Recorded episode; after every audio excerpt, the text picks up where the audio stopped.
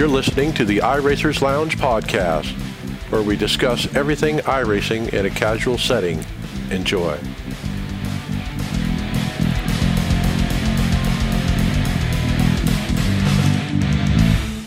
Welcome to the iRacers Lounge. I'm your host, Mike Ellis. iRacers Lounge is a podcast for the iRacer where we talk all things iRacing in a casual setting. Joining me are the usual characters, Brian Maccubbin. Hey everybody, how you doing? Hey, David Hall. Hello, hello. And that's it. All right. We got a busy week, guys. It's build week, week 13. And boy, I tell you what, uh, we're so happy to have Grid Finder uh, associated as the title sponsor with iRacers Lounge. Grid Finder is your go to source for finding your next sim racing league. Currently home to over 500 leagues across all gaming platforms and across 10 different racing sims, including over 100 iRacing leagues. Gridfinder has teamed up with the sim racing community to create a sim racing calendar in support of men's mental health charity, Calm. 100% of the profits will go to Calm. Visit grid-finder.com to purchase a calendar to keep track of all your races and support a great charity. Gridfinder is the home of online sim racing leagues. I have to th- check out those calendars. They're pretty cool. They got some great artwork, mostly road cars. And with that, uh, jump to topics. Brian, let's talk about the dirt race, uh, Lernerville. Yeah, guys. Uh, so this week was week five of the World of Outlaws Sprint Car Championship at Lernerville, and it's uh, marking the halfway point of the uh, of the season. So. Um, coming into this week, a Monday night's race, uh, Hayden Cardwell is uh, holding a narrow five point lead over Alex Bergeron. Yep, series rookie Logan Rumsey wins the first heat and grabs the pole for the feature race with Cardwell finishing second. Alex Bergeron wins heat number three and starts on the inside of row two for the feature. Yeah, real quick note on that. Uh, the reason I know that uh, Alex won his heat number three was because uh, Dirt Vision had another little oopsie. Um, if you go to watch the uh, the vault replay, it starts at heat number three. It it didn't uh-huh. cover the first two heats, so uh, so it's not the first time Dirt Vision's had a little issues. So hopefully they get that straightened out in the future. But um, so as the future starts, as the future race starts, Alex Bergeron he actually uh, gets by pole sitter Logan Rumsey early in the race. But on the opening lap, uh, Hayden Cardwell, who loves to run that high line, um, and Lernerville, if you remember, does not have a wall on the back stretch of the track. So Cardwell actually he hops over that wall, comes goes partially down the hill, and then rejo- rejoins the track. And uh, it actually brought out a caution. And he re- when he returned back on the track, it like damaged several of the cars in the race. But actually, his car turned out to be okay, and he kept his position, so he was still up at the front of the heat. Funny how that works out sometimes. Uh, when racing resumed, Bergeron is able to hold off Cardwell until Kendall Tucker gets into the mix, and Bergeron checked out to claim his third win in five races. Wow, with Tucker grabbing second and Cardwell dropping to third. Yeah, so uh, with that win, Alex Bergeron he takes the lead back in the series with uh, just two point lead over Hayden Cardwell now, uh, as they pass the halfway mark of the season. So next up on the schedule, Monday at nine o'clock on Dirt Vision is Weedsport Speedway, and uh, they announced during the broadcast that Cedar Lake the new track that we'll talk about later is going to be added to the schedule and will be the week after after Weedsport. So next week is Weedsport. Cedar Lake, the new track, will be the week after that. And uh, and b- believe it or not, neither of those two tracks have hosted one of these uh, Energy drink uh, World Outlaws uh, sprint car sees races before. So there's a little bit of unknown in those two tracks as far as how everything's going to work out. So it should be interesting next two weeks to see how how everything plays out and uh, if uh, Alex can hang on to the lead and uh, take home maybe his third third consecutive championship.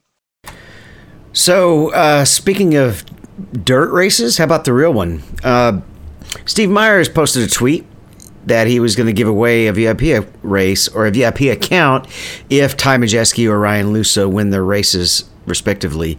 And if they both won, he was going to give away five, and he was going to let Matt Weaver or at Matt Weaver AW decide how they were going to give them away.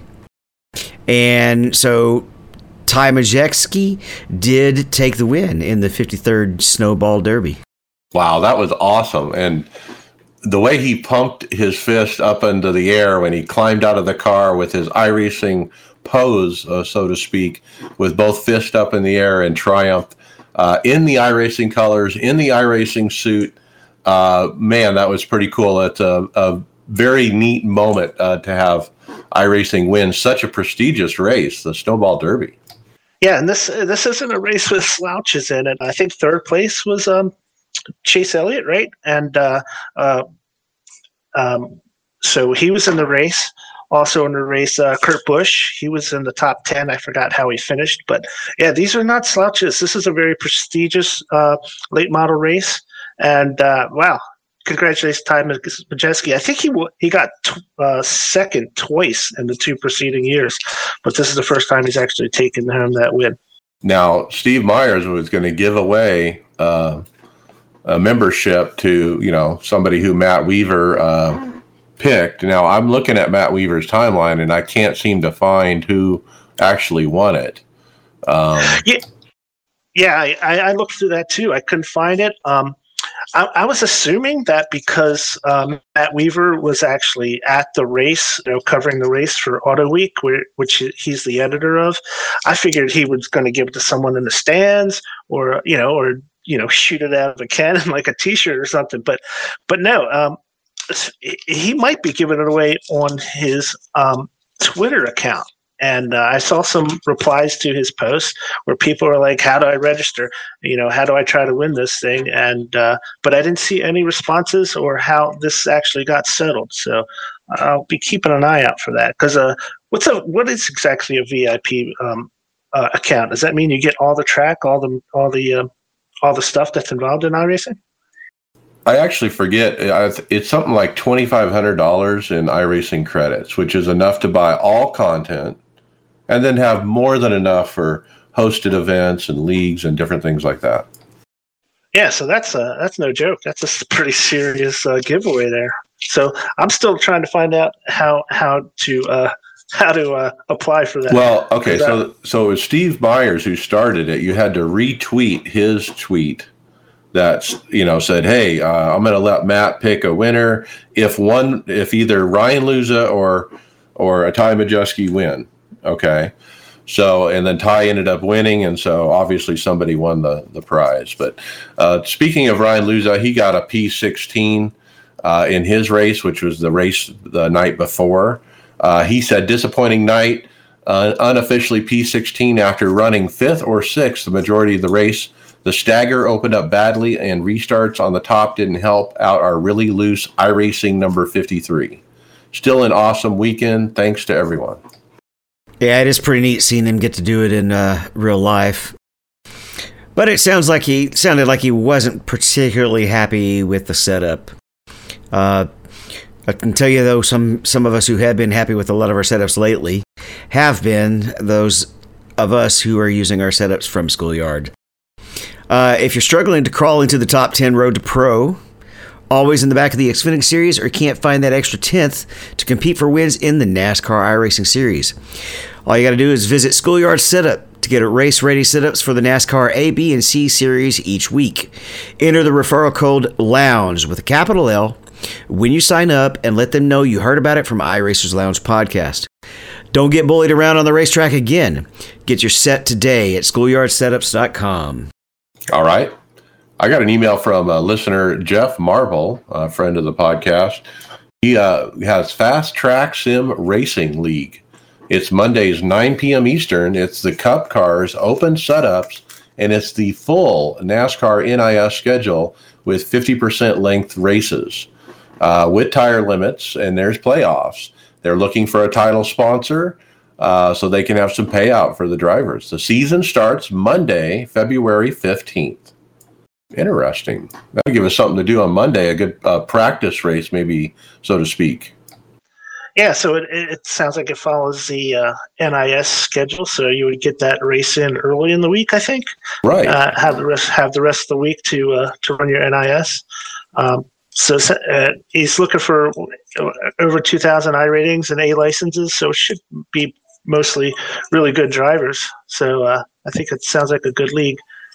Yeah, check it out. Um, it's called Fast Track Sim Racing, and they do have a Facebook page uh, with that name. I've always said the the best practice in iRacing is to race. You, you, get familiar with the track and then and then hit it. Unless until you unless you're hitting it you know where you're doing the pro setup work. Uh, but if you're if you're a youngin when it comes to the experience as far as on the track the best practice is just get in there and run run laps with race conditions. Right. And that's what you were doing a lot in the season. You were running on monday or tuesday night a open right? Yeah that's that's the that's what i do with all of them i you just you know broken record you don't know what you have until you see it against another person starting on the same lap in race conditions yeah like uh, the ai racing is nice for that kind of thing but um, there's really no substitute for being in there with actual real people uh, speaking of kind of practicing, we're doing things a little bit in reverse nowadays with iRacing. We've heard about them helping with track designs or helping restore but now they're getting to put the car on the track before it's completely out there in real life.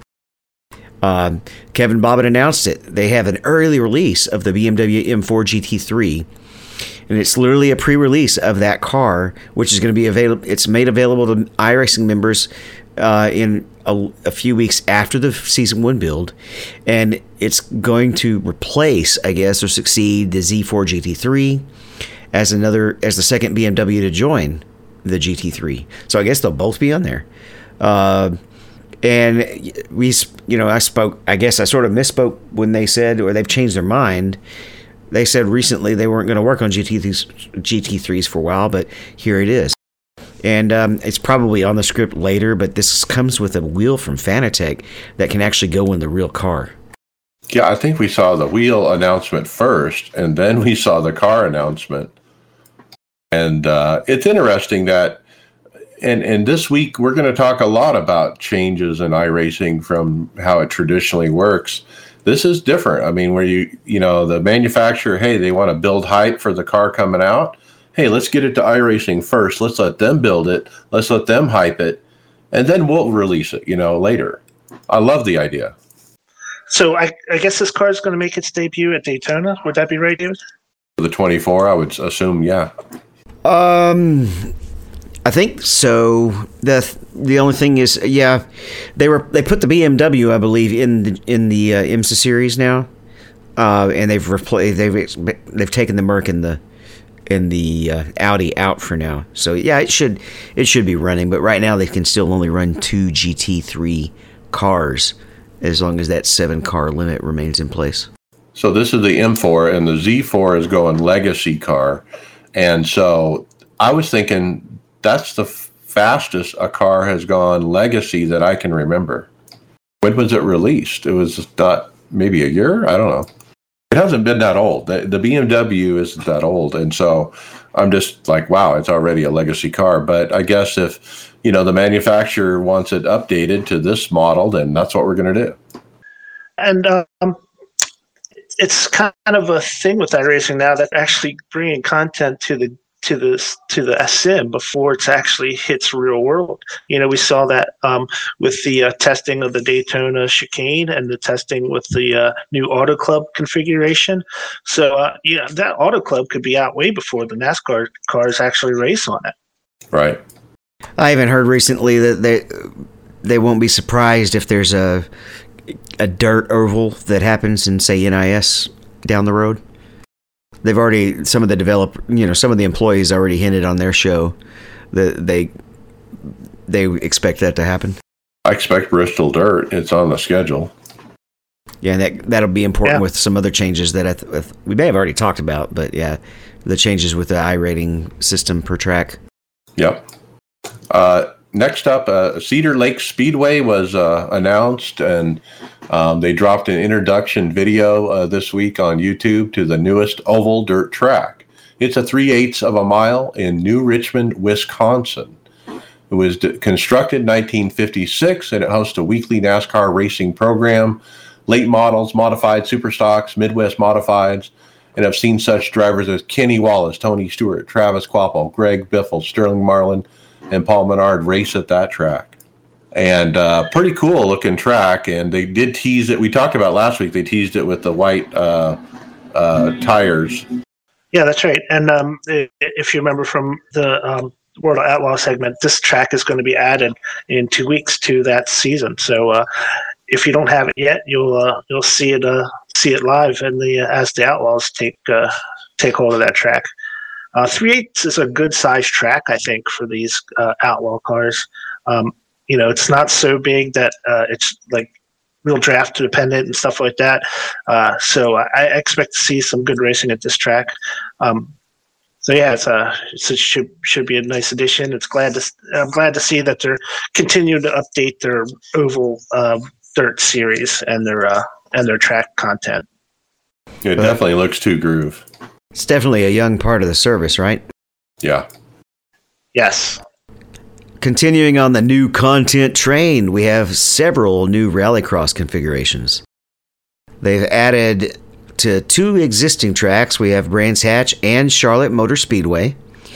And the Brands Hatch one combines the new and the old, mixing the original 80s 90s turn one with some newer ideas in the Graham Hill Bend as well as a dirt joker inside the McLaren Clark curve. Charlotte, it's raced in the interior Roval area with areas of dirt covered asphalt and a quick off road area bridging the two sections of the track. I don't think I have Brands Hatch, but um, yeah, I'm looking forward to Charlotte though. Yeah, Brands Hatch has run in a lot of IMSA and Le Mans races or European Series races. So I haven't checked myself yet, but I'm assuming that these rallycross tracks have just been added to the to those tracks if you already own them? Yeah, they're just configurations added to the tracks. Yep. I'll take a look actually while while you take the uh, while you tell us about a champion, Brian. Yeah, so uh, the Rallycross Championship has come to a conclusion, and congratulations to Johan Harth. He uh, races for the Apex Racing Team, and he is your 2020 iRacing Rallycross World Championship. So uh, yeah, so congratulations to Johan. Um, he's uh, his uh, teammate, and I didn't catch his name, but he actually his teammate finished second in that uh, series. So uh, yeah, that's a quite a good season for Apex Racing Team. Yeah, I I work Saturday morning, so I don't get to watch this one, but um, yeah, congratulations to Johan. Uh, other dirt uh, news: uh, Greg Hill announced in the forums this week uh, that in a few short months, um, they're going to continue the dirt road expansion with Barcelona Rallycross. So uh, cool, a rally at Barcelona, Spain. Yes, if you take a look at the test message on, on the interface, you can see uh, Rallycross as a config now for Charlotte Motor Speedway. Okay, that's awesome. So yeah, so uh, looks like they're really uh, getting uh, heavy into the Rallycross too. Um, I remember a couple weeks ago we had a story where um, I think it was Greg West was saying that they're testing out new new configurations and things for uh, Rallycross, and that they've uh, all have been passing the uh, fun factor, so that they were uh, you know production. So it looks like Barcelona is going to be the next one coming up. Okay, I got this one. An email from a listener, pod, uh, podcast listener, Dennis Pearl.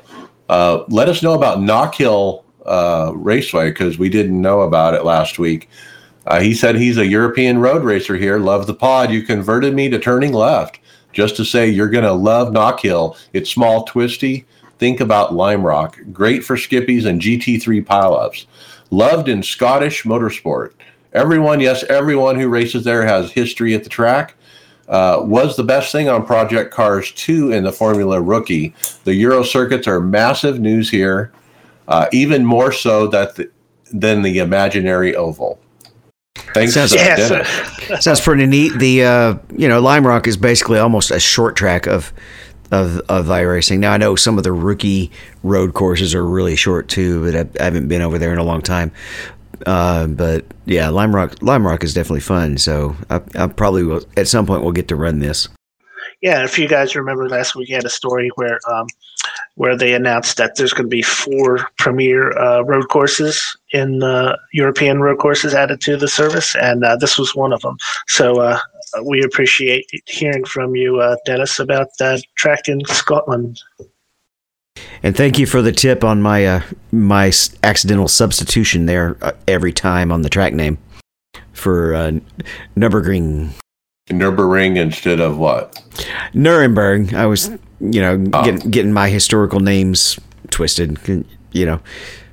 Okay. Next up, uh, new tire model on the IndyCar, and oh, uh, multiple tire compounds. And so we got a video they put out of the uh, car, you know, getting wrecked, and as it went by, you could see the red side uh, sidewalls which indicate the uh, multiple tire compound. So a bit of a tease there for sure.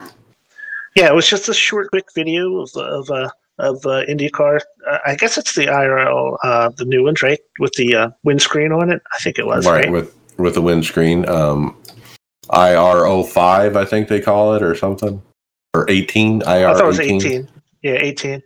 So yeah, it just comes around the corner at the new Long Beach track slams the wall, parts come flying off, which it doesn't do right now. So you know that they've been working on the damage model for the uh, IndyCar, so that's cool. And the red lettering lettering on the tire uh, is not something that they have right now either, which indicates yeah some new. Uh, tire compound options, which they've also been hinting about for the past couple months.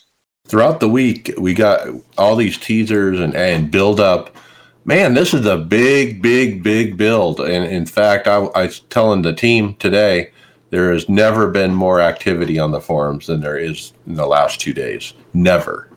I mean, it's at a peak that we've never seen. And so there is a lot of activity going on. So let's jump to the next one. Another Dallara, the IR-01. And I, you know, and I, as, as you could just tell, I'm confused by the model numbers of the Dallaras and stuff. So when they first said this, I'm thinking it's an Indy car, you know, but guess what? This is a fantasy car, guys.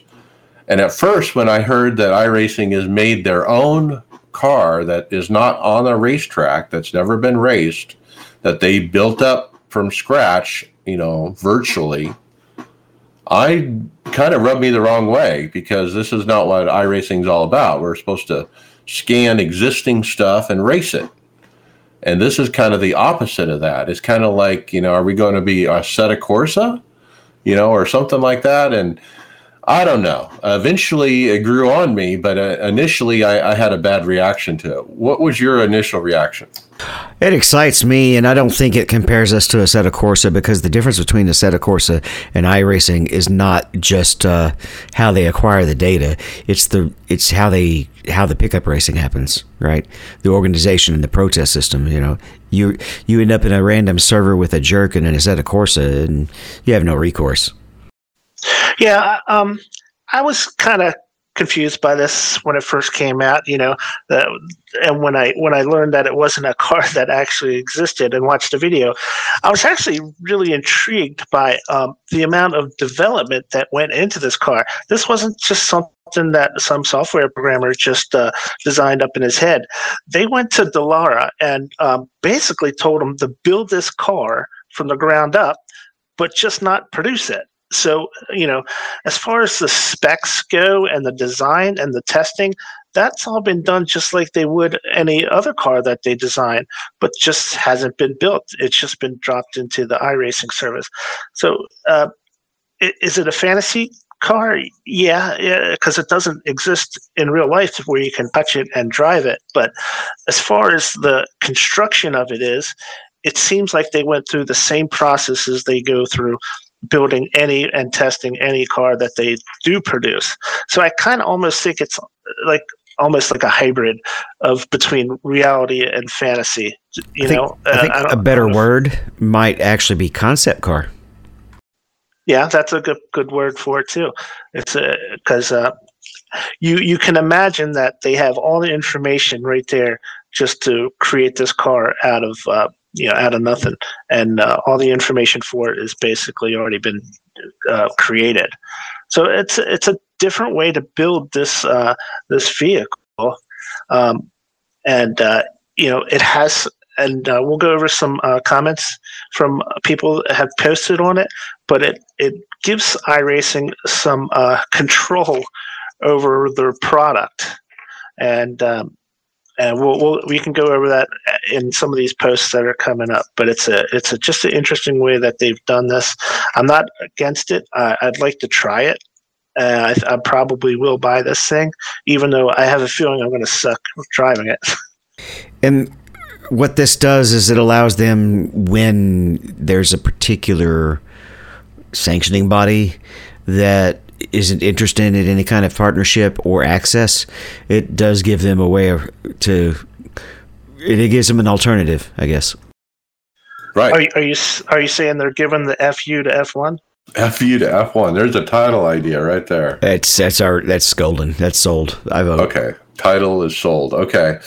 Well, this is a Dallara. It kind of looks like an Indy car, uh, it, but it also looks like a Formula One car and it's meant to be the top of the open wheel ring. It's a V10 900 horsepower with low weight, and uh, it's a beautiful car. It really is. And the way this worked, iRacing hired Dallara to build it. They told them, you know, hey, what we want a V10, I want it high horsepower, I want it to be a, better than a Formula One car, you know, kind of thing. And then let Dallara do their thing they took the data from what they developed, handed it to, back to iRacing, and from what I've read, iRacing has developed the car just like they would any other car. The only thing they didn't do was take photographs and scan of it. They have CAD of it instead. And so they took that CAD drawing and basically designed the car from that. And and so iRacing, their their process was the same. And so they built it just like any other car. It has the same physics as all the other cars and tire model and all that. And this car could be made based on the data they have as a real car. Exactly. And it seems like um, I have, again, I haven't bought it yet or tried it yet, but it seems like it's just going to be an absolute monster. Yeah, it's 900 horsepower V10. Um, it's it's really light, um, and it doesn't have a lot of the uh, like super high tech modern driving assists that Formula One cars do, which makes it going to be more, you know, even more difficult to drive and uh, harder to control. But it it will it's going to take a, a, high caliber of uh, race car driver to make this thing go around the track quickly. Speaking of uh, race sim drivers, this guy has to have the best n- name for a sim driver. Back in uh, October 20th, apparently, of 2018, his name should actually be Nostradamus, but his name is Finn Sim. And he predicted that iRacing would have a car designed by Dallara for iRacing that would only exist in the real world. Virtual world. Or, yeah, I'm, i said it backwards, didn't I? Only exist in the virtual world. And they have a screenshot of Discord from October 20th, I guess, 2018 he thinks iRacing Myers, Steve Myers got the idea maybe from his Discord idea. But what brilliant! I mean, so Steve Myers said he started this in May after the coronavirus stuff, and I he kind of did it, I think, so his people would have something to work on, you know, you know, because he couldn't send them out to scan cars and tracks. So, uh, brilliant insight to kind of get the ball rolling early. So you know, it started in May, and now it's December, and we have the car. And um, the other thing is, you know, we're not going to have the F1 cars. They're not going to let us scan the, the current years because of the the way that the competition is with the teams. So this is a great workaround. Let's have our own championship in an open wheel series, but let's just have our own car and we're the sanctioning body. We don't need the F1 car. Our car is better. So, so guys, is this going to be the new World Championship car instead of the Porsches now? Is that how that's going to work? Well, maybe there's two different championships, you know? Yeah, because the Porsche is kind of set up along a path of sports cars. Right. You got a closed wheel, open wheel. Why not? And they are different, different uh, disciplines. I mean, a lot of the same super talented guys do well with both, but I know just an amateur like me, I get around so much better in a sports car than I do in an Indy car. It, you know, it, they used to use the World Championship open wheel, you know, the old F1 car for that, you know, mm-hmm. for years with Greger Huttu winning and all that. Then they moved to Porsche, but they really didn't have a proper open wheel car for a championship. Now they do. So, I mean, that's what this is for. Well, that McLaren has also had quite a bit of upgrades, yeah? Yeah, it did. They, they did some stuff to it. What about some of the reactions uh, from the community, Brian? Yeah, so I was mentioning this earlier some of the reactions. This one is from Rob Crouch. He posted that uh, decoupling the top tier open wheeler from a real life series is very smart. That's his opinion. So uh, he says that the the side the sidesteps the issues where we've seen in the past, where the title sponsor gets bored, or the real series folds or cancels the contract and works with another company to create a competing uh, competing product. It also removes the pressure of having to update the car on a timetable that is complete completely outside of iRacing's control. I noticed there's no branding on the tire, so they've got that rain there too. So um, the, Rob's uh, position is that you know iRacing gets to take some control uh, as to how these series develop in the future. Whereas, you know, if if a series like the BMW that we just talked about, this car, you know, they might have spent a lot of time um, developing this uh, BMW car, and two years later, there's a new new model that's out, so the old one goes into legacy. Uh, they don't have to worry about this when they have this kind of control. So that was Rob's uh, Rob's point of view, and that he makes some good points. Yeah, and then Bino, who's also from Australia, Bino van Rensburg, he put up, uh, "Hey, this is a motorsport simulation after all. Very glad iRacing has the balls and vision to move in this direction. Why is it that we think real life motorsport should be driving innovation in simulators? I can see a time coming when it will be the opposite. iRacing has taken that first step. Well done." Often in the business world, it takes courage to be creative, to be different, with many naysayers along the way. Some won't like it, what you're doing here. That's okay. Many more, however, appreciate the effort. Well, he makes another great point too, where like I, iRacing might be taken. Uh, you know, he, iRacing is basically might be taking some of these uh, sanctioning committees out of out of their uh, service. You know, if uh, would that would that aggravate or anger some of the people they might have uh, uh, partnerships with? Well, that was one of my reactions when I first heard about this. Was what does our partnership with IndyCar look like after this car announcement? I mean, if I was the IndyCar sanctioning body, and iRacing announced this car, I don't know if I would be very happy about it. You well, know, you went you went behind my back, you went to Dallara, you built a, a super Indy car that's better than what we have, and it's yeah. But it's not an Indy car. It's it's a it's a formula car. And here here's here's what really clarifies that. Greg West did confirm that it's not designed to race on ovals. It's for road courses only. Doesn't mean you can't try, but this is a this is a Europe, European or worldwide F1 replacement. This is what this is. They probably have talked to to Indy about it. Um, and they're this is not anything against any of the current partnerships. This is with about a body that they have not been able to establish a partnership with. Yeah, I, think you're dead on there, uh, Dave. Because I, I think the whole point of Greg coming out and saying it's not designed to race on ovals is them, you know, separating themselves from it being an IndyCar replacement. Yeah, because I mean, in ovals, IndyCars and ovals, it's. I don't know Indy history as well as I know Cup car history or or you know stock car history, but that and ovals have been a part of IndyCar as long as road, if I'm not mistaken lots of buzz and discussion about the whole idea of the fantasy car. Um, Casey Corin put up a nice Twitter that kind of summed up what we were seeing in those discussions. Uh, I'm going to kind of read this this uh, what he posted here. It's SpongeBob um, cartoon like, and it says, "Does it look like a race car, Patrick?" And he says, "Yep." And it dry and it was developed by Dallara. He says, "Yep." So it would be considered a race car. Yep. So buy it, but it's a fantasy car.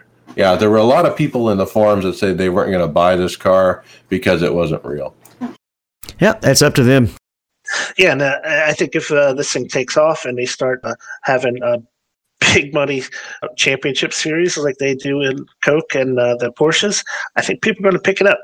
Okay, so that's the headliner uh, for the build. So let's jump into the release notes uh, for season one. Um, so it was the Dallara car we've been talking about. We have the two dirt modifieds. We talked about that last week. There's two classes. The Lamborghini uh, was confirmed by the release notes. I don't think they confirmed it ever on social media or any uh, any point before the release notes. And so when I opened up the release notes and I saw the word Lamborghini, uh, that was the first time I saw it. We also had we've talked about some of these. We talked about the new courses, uh, and we've talked about some of the new cars. They've added a 3D car viewer, and we'll um, we're going to get into a little bit deeper the cross license racing here in a minute. The 3D yeah, um, car viewer had a lot of excitement on our team. Yeah, I thought it was really cool. I was and and um, it brings up your um, your trading paints model of the car too. It doesn't bring up like a generic or oh, or I your. Didn't know uh, that. Yeah, yeah. If you check it out, um, I looked up my Arca car and uh, did a 3D view of it, and it it it showed it with my uh, trading paints paint on it including the spec map. And so it's it's handy for when you're painting.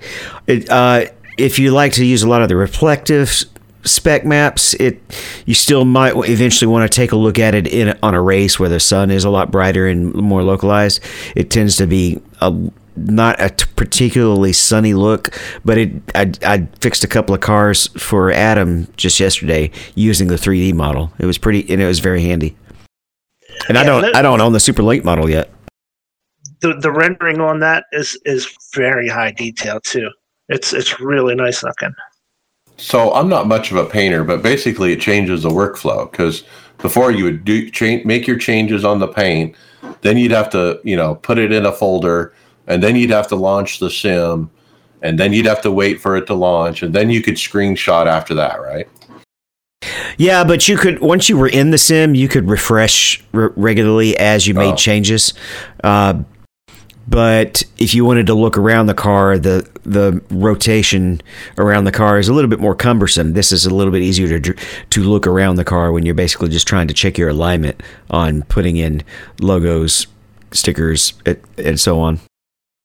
Um, we added a jump to Irwindale Speedway, and just like I heard the guys talk about it on on one of our one of the our colleague shows, you're not necessarily always going to clear the uh, the intersection, and that's kind of by design. Partially because if you jump any farther, then you can't make the the next turn.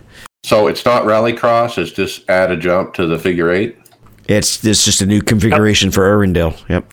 Yeah, okay. there's no dirt or anything. It's still figure eight. It's just a jump leading up to one of the intersections, or the intersection. We got uh, new AI uh, for four different vehicles and two tracks. There were tire updates on many cars. Um, let's talk briefly about that. Um, there's no V8 tire. There's no V7 tire. Uh, there's nothing specific really about the tire changes they mentioned. So they told us this before. They weren't going to, you know, tell us specifics about the tires anymore. And it seems like that's the case. They're just saying, hey, these cars have been updated. That's pretty much it. Yeah, the tire system basically runs off of uh, simulating materials and construction style now, so they can change it for each car. So does that mean as they update the tire, there's not like one big release of a new version? It's just updates, updates, updates. Per car, uh, yeah. There's yeah. a there's a physics system for every tire, but then each tire has its own parameters as far as basically the, the, what's in the tire. Uh, wall aero effects so, like if you get a stock car up against the wall, you might feel a the cushion of air, as they call it. Um, I thought I felt that last night in Dover, uh, just briefly. Um, if you line up just straight with the wall and you're about two inches off of it, you it feels a little bit different in the wheel. That's the only thing that's different. It's don't don't think it's gonna it's gonna be like a cushion that keeps you off the wall. It doesn't work like that. I don't know if we'll get to it today or not, but I did uh, come across a tweet from Rajah Caruth. He was testing it out at some some rim riding tracks uh, and could tell a little bit of difference. Uh, he specifically noted that the right front tire is not getting as hot now when you're running in the outer lanes. I saw that too. It's a homestead. Yeah, we do have that on our script. Uh, what else there? They had some night lighting improvements, a Russian spotter pack, and then obviously the uh, new Indy the IndyCar, the multiple tire compound, the new damage model. Uh, what else do you guys see in the in the release notes we need to talk about? Uh, there we kind of stepped over. There's more custom com- custom competitive setups. Uh, I'm I'm sure a lot of that's coming from Tanner, who who was one of their recent employment acquisitions. He was giving out a lot of free setups uh, that were really quality, and also helping people work on their setups. And uh, now he's basically providing those through iRacing. And Mike Watson is one of their uh, setup people, and um, Christian Challoner, and there's others too. And they really have put out a lot of setups. In the forums, you'll actually see uh, discussions that they've started this uh, in the last couple days. Uh, all these different uh, setup guys on in each of the forums, like the B car forum, they're trying to get a discussion about setups. So people will give him feedback about what they're feeling, and he'll make adjustments. Yep. Now the big, I think the biggest part of this patch other than you know that, that it is a lot of new concept content especially on the roadside this year is um, the changing in the license system. Refresh my memory. Did we dive into this deep last week? Pretty much. I mean, basically, like NIS, if you're running road course, it's gonna you're gonna be put in a split based on your road iRating. But you still have to qualify for the series based on its primary. Uh, you still have to discipline. be an oval C, right? Um, we uh, the OBRL raced uh, Monday night at uh, the Glen, and um, the uh, the colors on the back of your car indicating your um, licenses were based on my road license, not my oval license. I don't know if that has to do with that, but um, that that could that's kind of what they're getting at, right? Yeah, it'll affect your Well- road, road SR and IR. hosted sessions i don't know about league sessions but hosted sessions sometimes will if it's a road course it'll pull your your road iRating either way because it's not an official series so i don't even know if they've ever even had an option to show for to determine which which iRating shows up in hosted sessions but that's effectively effectively is what's going to happen if you're a d class road racer I mean, it don't matter in the cup car because those stickers aren't on there. But uh, you're going to be put if you're a low iRating road racer, you're going to ro- race against other low iRating road racers. It's going to suck for me because I've been doing really well on the LMP, but I can't drive a stock car on a road course worth a damn. Me neither. So uh, briefly, Tony Rochette was kind of down this week. He thought the build wasn't great for the oval racers, and he was feeling a little left out. And I think it was because the Coke Speedway got delayed. Uh, we still don't have it. I, I thought maybe it was just going to delay a day or two, but apparently they're waiting for Coca Cola to approve it, so to speak. Yeah, You- and we we've talked about this. For, we've addressed this before when uh, when a load of iRacers that are big big on the roadside have complained about so much oval content. And here's one of the big things that might affect the size of an oval patch or an oval content release. Um, what is something that might typically have been held off to the release? A new track, a new configuration, right? Uh, the new spoiler size. When did- Stages. the, yeah, stages, tire limits. Guess what? All that stuff got put on as we went. Right? NASCAR, especially the A car, was if, if it changed in the series, it changed on the service that week. We aren't having to wait until the update. So we've gotten a lot of updates that balances that out some. And yeah, you're going to have some years that are more road and more oval. And, uh, you know, I can, I can see the balance because I run a lot of both. Yeah. And You're right. They were driving a lot of change in the spring, you know, updates to the gra- uh, you know, artwork and different things. Let's keep moving. Uh, there's so much stuff this week. So we got big, big changes for the 2021 Road to Pro for eNASCAR. Tyler Hudson has announced that new format uh, this week. They are moving to Thursday nights, um, and it's going to be two different rounds on Thursday nights. Why away from Tuesday? So they don't conflict with Coke. Uh, a lot of these teams have drivers in both Road to Pro and Coke and use the same support structure, support team. So I think that's to help with that. That's interesting. Uh, uh, you do still have to have the A license. Uh, the round one is going to be eight races, and the 35 car split size based on iRating. Round two, seven rounds. In the top 70 overall in points from the first round are eligible. You must maintain at least an A rating, and round two is roster based with snake splits. Snake splits. Wow. So round one is basically going to get you into a, a, new level of Pro Series, essentially, or Road to Pro Series. You got to make the top 70, and then you get to run against just those top 70 for the rest of the year. I'd call it the playoffs. Round two, maybe we call it the playoffs or something. So, but it's sort of like a playoffs, or it's almost like it a, is. a, a minor league pro. Call it semi-pro. So feedback on this has been great. I mean, we've always talked about snake splits uh, on this show. Uh, lots of people wanting the Road to Pro to go back to snake splits. Apparently, they did it at some point in the past, a long ago, but they haven't for a long time. I think this is a, a perfect blend of the way iRacing wanted to do it based on iRating and, and what the community wanted to do based on snake splits.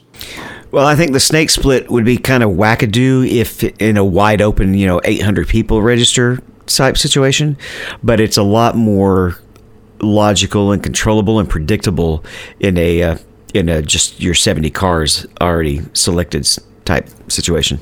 Exactly. So round one, it whittles them down to the best 70, right? And and that's the whole point. It, it takes that 800 and whittles them down to 70 and we know those 70 are going to be quality. And if any of those 70 make it, that's okay. They, they can be a Coke driver, um, or they can make it to the road. I mean, uh, the Pro Series, I should say, uh, to try to qualify for Coke. But um, I love it. I, again, the snake split. So there's going to be 70 drivers. They split to two races, 35 each. So the best iRating goes into race A. The second best goes into race B the third best into A, and so forth. And they just alternate uh, as they go down the iRating list. And as you start to get into the serious part of the season, you're not going to have to worry about some ringer who just comes in and has a good iRating, but hasn't been really running and doesn't care, and just comes in very uh, Leeroy Jenkins, right? We, we just recently talked about the hey, you could be in the second split of Road to Pro, and and run top five and make it rather than being top split. So they were saying, well, people tank their iRating and this and that. All it takes all that out the window. It, you just got to get to the top seventy, and you have a chance. Yeah, doesn't um, matter what your iRating is. Yeah, the snake split reminds me a lot of how they do heat races in the dirt dirt cars. You know, you do a you do a qualifying one through thirty or whatever, and then you know the first place finisher goes heat one, second place heat two, and uh, so forth. So uh, I think that I think that does the combination of the two kind of does uh, settles the uh, the concerns of sides of the issue.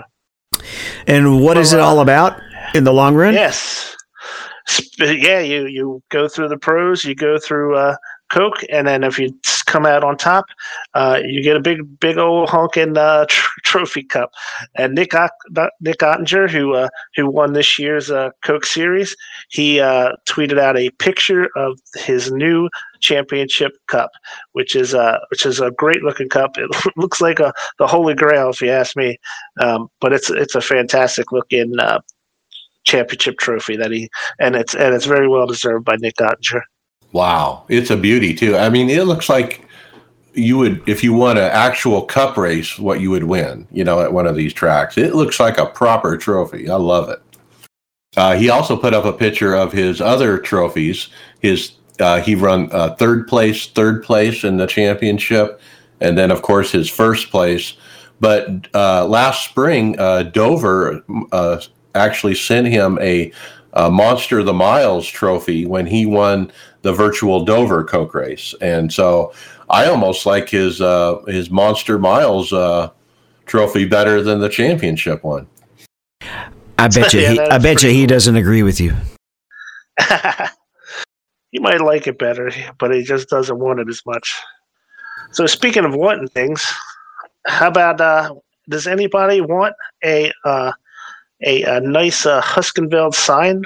Uh, Timothy Roman, he uh, is selling a mint condition neon Heusinkveld sign, and uh, that you can that you can buy for yourself. Uh, so if you uh, are interested, he asks you to send your bids via PM, and the buyer is going to pay the shipping if you if you wind up picking this thing up. He ships out of Belgium, is where he's located. Wow, this thing is cool, man. Three or four feet long, probably, and uh, Heusinkveld in uh, kind of a a bright blue, and then a big O H in red in front of it uh, obviously in the fonts that he uses on the Heusinkveld logo. Uh, I've never seen such a thing where you have a sim product in, uh, created into a, a neon sign. Uh, now I'm thinking I need a iRacers Lounge neon sign. There you go. Uh, if you if you're in the United States and you buy this thing, you might want to think about the uh, the electric hookup with it because it looks like one of those funky European plugs there. Okay, I got this one. Um, a quick uh, reminder of what the minimum iRating is for each division. Uh, somebody, uh, Jake Johansson, put up the list. Uh, from my memory, this sounds about right, but um, and I don't think it's an exact, but this is pretty much where it is. He says for Division One, you're 3,500 or more. If Division Two, 2283 Division 3, 1713, Division 4, 1440, 5, 1278, Division 6, 1130, 7, 927, and so on. So this isn't, there's no actual official minimum. It's it's just divided into 10 divisions and these are where they where it happens to statistically fall. And right. on a, on average those numbers might creep up because there's more iRating points available but at the same time that means there's a lot more people with less iRatings so it, it's these are just what the minimums happen to roughly be today. Yeah and I, i'm kind of been on the so cusp of this, division two to division one so i know that number's right. So is, is this referring just to uh, to cup cars? No, this is uh, roadside as well. Okay, I got you. Right, because I was Division Two this year, and I think I started the season at twenty six or twenty seven hundred something. Yeah, so if you want to get a certain division before the start of the season, this is uh, this is how you make a goal and try to get to it. Got to get figure out where you need to be. So it's thirty five hundred or more, basically. Well, Mike, Mike, you spent a lot of time uh, tweaking our setups. Oh, you have to be in practice for that, don't you? Yeah, I don't. But I did see this thing from Keegan. Uh, he put up something pretty handy. It's like a cheat sheet uh, from VRS, and it's for the uh, A Cup car. It's free on their website. It's a PDF kind of look to it, but uh, it tells you, you know, basically what what to do. And you know, if you're having a problem with the entry or the center or early exit or something and it and it gives you a list of, of things you can do it's like a one page you know printout kind of thing yeah and these are very handy if you feel comfortable adjusting a set uh, I still don't feel comfortable building one from scratch, but I definitely have learned to make it as loose or tight as I like, particularly in the middle of the corner. So, uh, um, and it's usually a little bit simpler than this, even. But yeah, this is good information.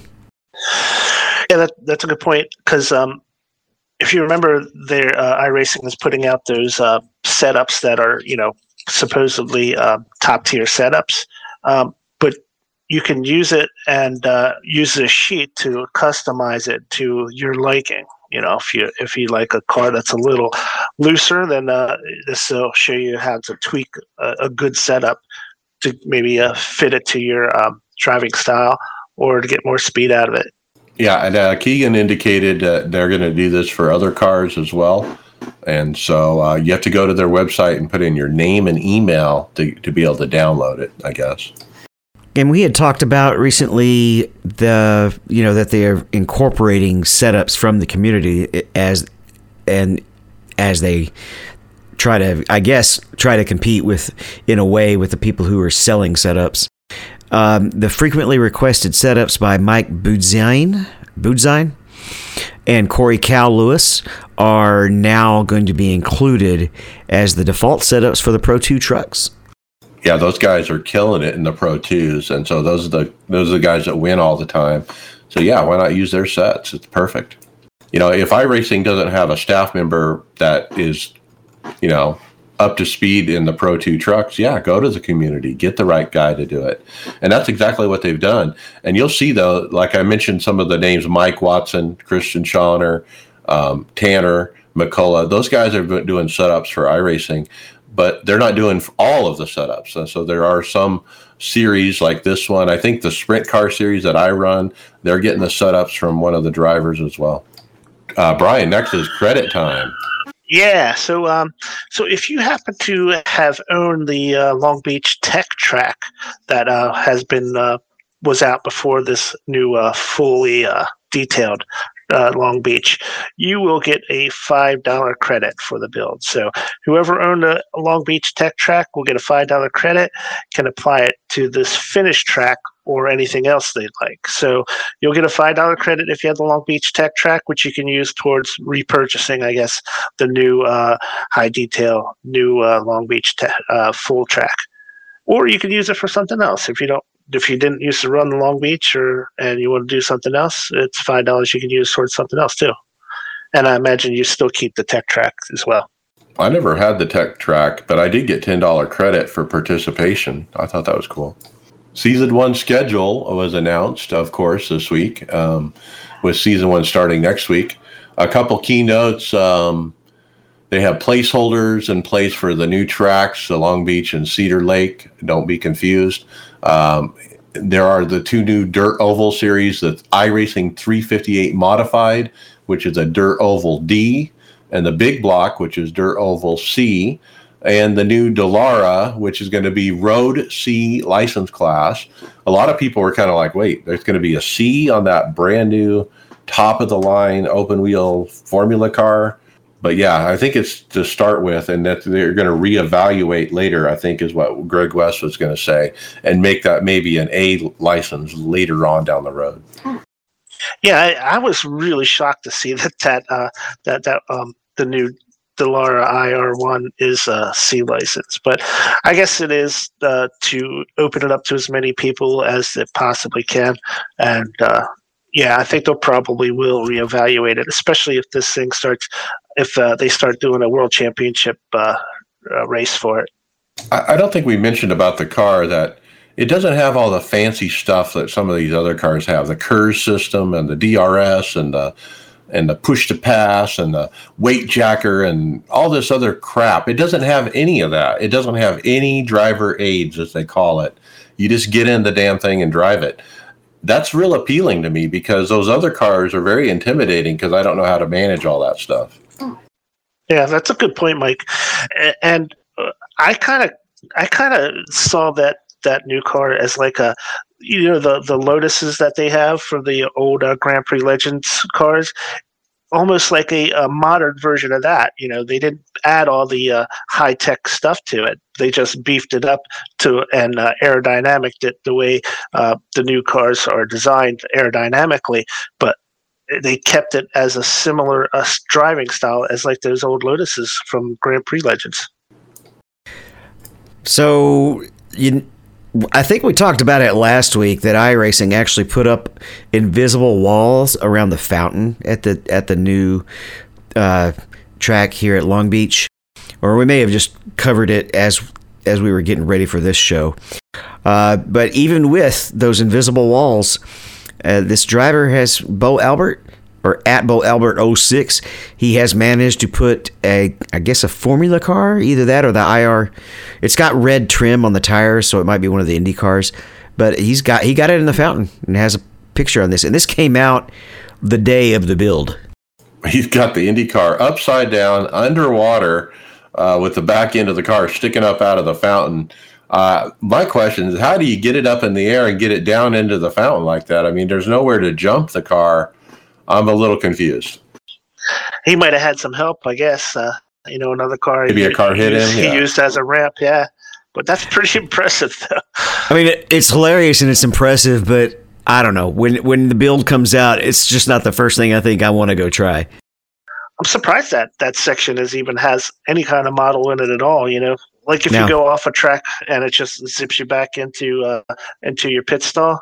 But yeah, that's pretty cool. Now, the Halo saved a Formula One's uh, racer's life a couple of weeks ago, but probably the windscreen won't do much good here against the water. Okay. Yeah, I don't no oxygen tank on his suit. I don't think. That reminds me, there was a movie once about IndyCar racing where one of the cars went underwater and the other driver had to go drag the guy out of the swamp. But anyway, I digress. Uh, next up, Super Dirt Car Series Big Block. Uh, so the Super Dirt Car Series, the actual Super Dirt Car Series, they put up on Twitter, hey, uh, we're happy to have uh, the big blocks on iRacing um, here we go. And they put out a tweet that basically uh, gave some tips on how to run this car. Yeah, um, you wonder if they're um, kind of uh, trying to get in the uh, in the iRacing like uh, the NOS Energy World Outlaws or the uh, Morton Building late model as a as a s- title sponsor for a championship series for the big blocks.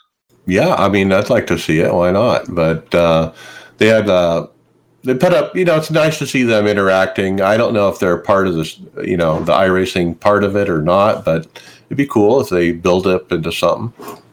Oh, where are we on the script? Long yeah, you, Beach you just fi- comparison. we are. I just wanted to make sure I didn't jump ahead of you because I was going to make one of my bad transitions. Uh, this next video is actually really cool, and I was I was just checking it out as you guys were talking dirt. Uh, Long Beach comparisons, and what we have here is a, a screenshot of the original Tech Track, and then a screenshot with all the finishing artwork. Then a video where half the screen is showing a Corvette run a lap with the Tech Track, and there's a dividing line split screen right in the middle of the car. On one side, you see the Tech Track and basically just desert, and on the other side, you see all the artwork added. Yeah, it's fascinating video. I mean, the screenshots are pretty cool too. They're like from way above, like a blimp shot uh, from the same perspective. And boy, what a difference it makes to add the artwork. Um, night and day. Yeah, I, I don't know how he did that video side by side with the left side of the screen being the tech track and the right being the uh, being the new track because it's you know it's not two separate runs on the tracks because it's identical. You know, he's not like missing a curve by a little bit and and you can see the difference. That's that's. I wonder how you did that. That's pretty cool. Some fancy editing for sure. You can and just uh, actually, I don't know if this is this this guy a staff member or just a random member. This is I don't think he's staff.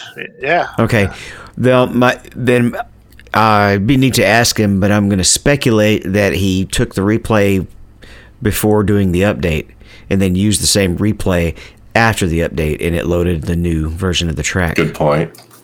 Yeah, that could have been it. Yeah, good good call. So uh, Greg West posted that they are, have added setups that should allow racers to be top split competitive. So we talked about this a little bit before, but so they're really putting in uh, a lot of different cars that are getting top top split competitive setups in there. So, uh, but he also noted that while different drivers have different styles, each setup build also now now allows uh, to take full advantage of the notes tab on the setup menu to give recommended adjustments if you're looking for specific behavior changes. So, uh, so yeah, so if if you load up one of these top split uh, setups and uh, you, you want to uh, change something based on the way you you drive a particular car, the notes tab will give you recommendations of how to make adjustments to get it to where you you like it uh, as a specific driver, which is really cool. I'm glad they point that out because I totally forget about the notes tab. I think I've never used it on my setup, so I just I forget it's there. You know. I don't do enough changes to um, not be able to keep track of them in my head each week. Yeah, but um, that's true. But uh, you know, it's it's nice to have it there if you just need to make some tweaks to what setups they're giving you. Uh, he put out a list of all the cars that they've done this for. It's quite a list. Um, a lot of open, uh, a lot of oval cars. Not all of them, but and some road. Um, pretty cool. Next, let's jump into what actually changed in the NASCAR uh, world for this build. And, um, you know, Christian Challoner gave us some specifics in the forums. I'm going to go through some of those. Uh, there were small cha- changes to all the tires on the 1.5 mile and short track and road course, which will result in changes to static ride heights. This is why your sets will fail typically. Um, the the uh, right side tires were given a more significant update, which addresses at or near the limit behavior. There was increase in aerodynamic traffic effects, which means more aero push when following and more aero loose when leading. They updated the aero model to include the wall effects. We talked about that. There was a change to the RC rear toe limits to allow for more toe in and symmetrical toe settings on the rear axle. And now coil binding, the right rear, is now available at all tracks when using a 350 pound per inch or lower right rear spring. So we got coil binding back. It looks and, like there's. It looks yeah. like they're starting to really work on the aero aspect of this car, which is one of the things we don't have to deal with as much as the real life guys. Because uh, in fact, one of the f- very first follow up questions is: Is it going to make the Highline more effective at your typically known for Highline tracks? Also, it asks if you can mess around with the air around people to make them looser tight. And the answer from one of the guys is, yeah, uh, it might get to where you can block with the air uh, just by like Logano and Harvick did at Texas. But this is what happens in the sim, or I mean, in real life. So, I guess I guess the question is, um, you know, so many people have been complaining about the way there's cup cars race in real life. Do you want to do you want to keep following that, or or uh, and wait for them to make adjustments in real life, or or do you want to make it in the sim to where it's a better racing car? Well, when you're when you're in the sim, you want to get as close to real on the real cars as possible. Yeah, we do what yeah. NASCAR does. Is what we need to uh, do. Grant, granted, yeah, yeah, I agree. So that means uh, uh, NASCAR's got to get their stuff together and make a better driving car. Hopefully, the next gen will will take care of that. Uh, one more year. Okay, next was the user manuals. Now these were cool. I had no idea this was coming but they announced uh, they have user manuals for the cars, not all of them, but a lot of them. And uh, the website is iRacing.com backslash user manuals with a dash in between.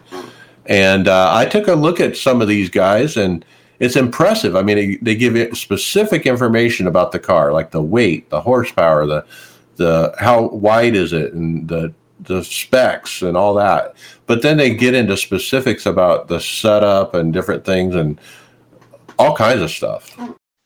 Yeah, it makes me wish they uh, go back and do that for all the other cars because it's not available for any of the older existing cars, right?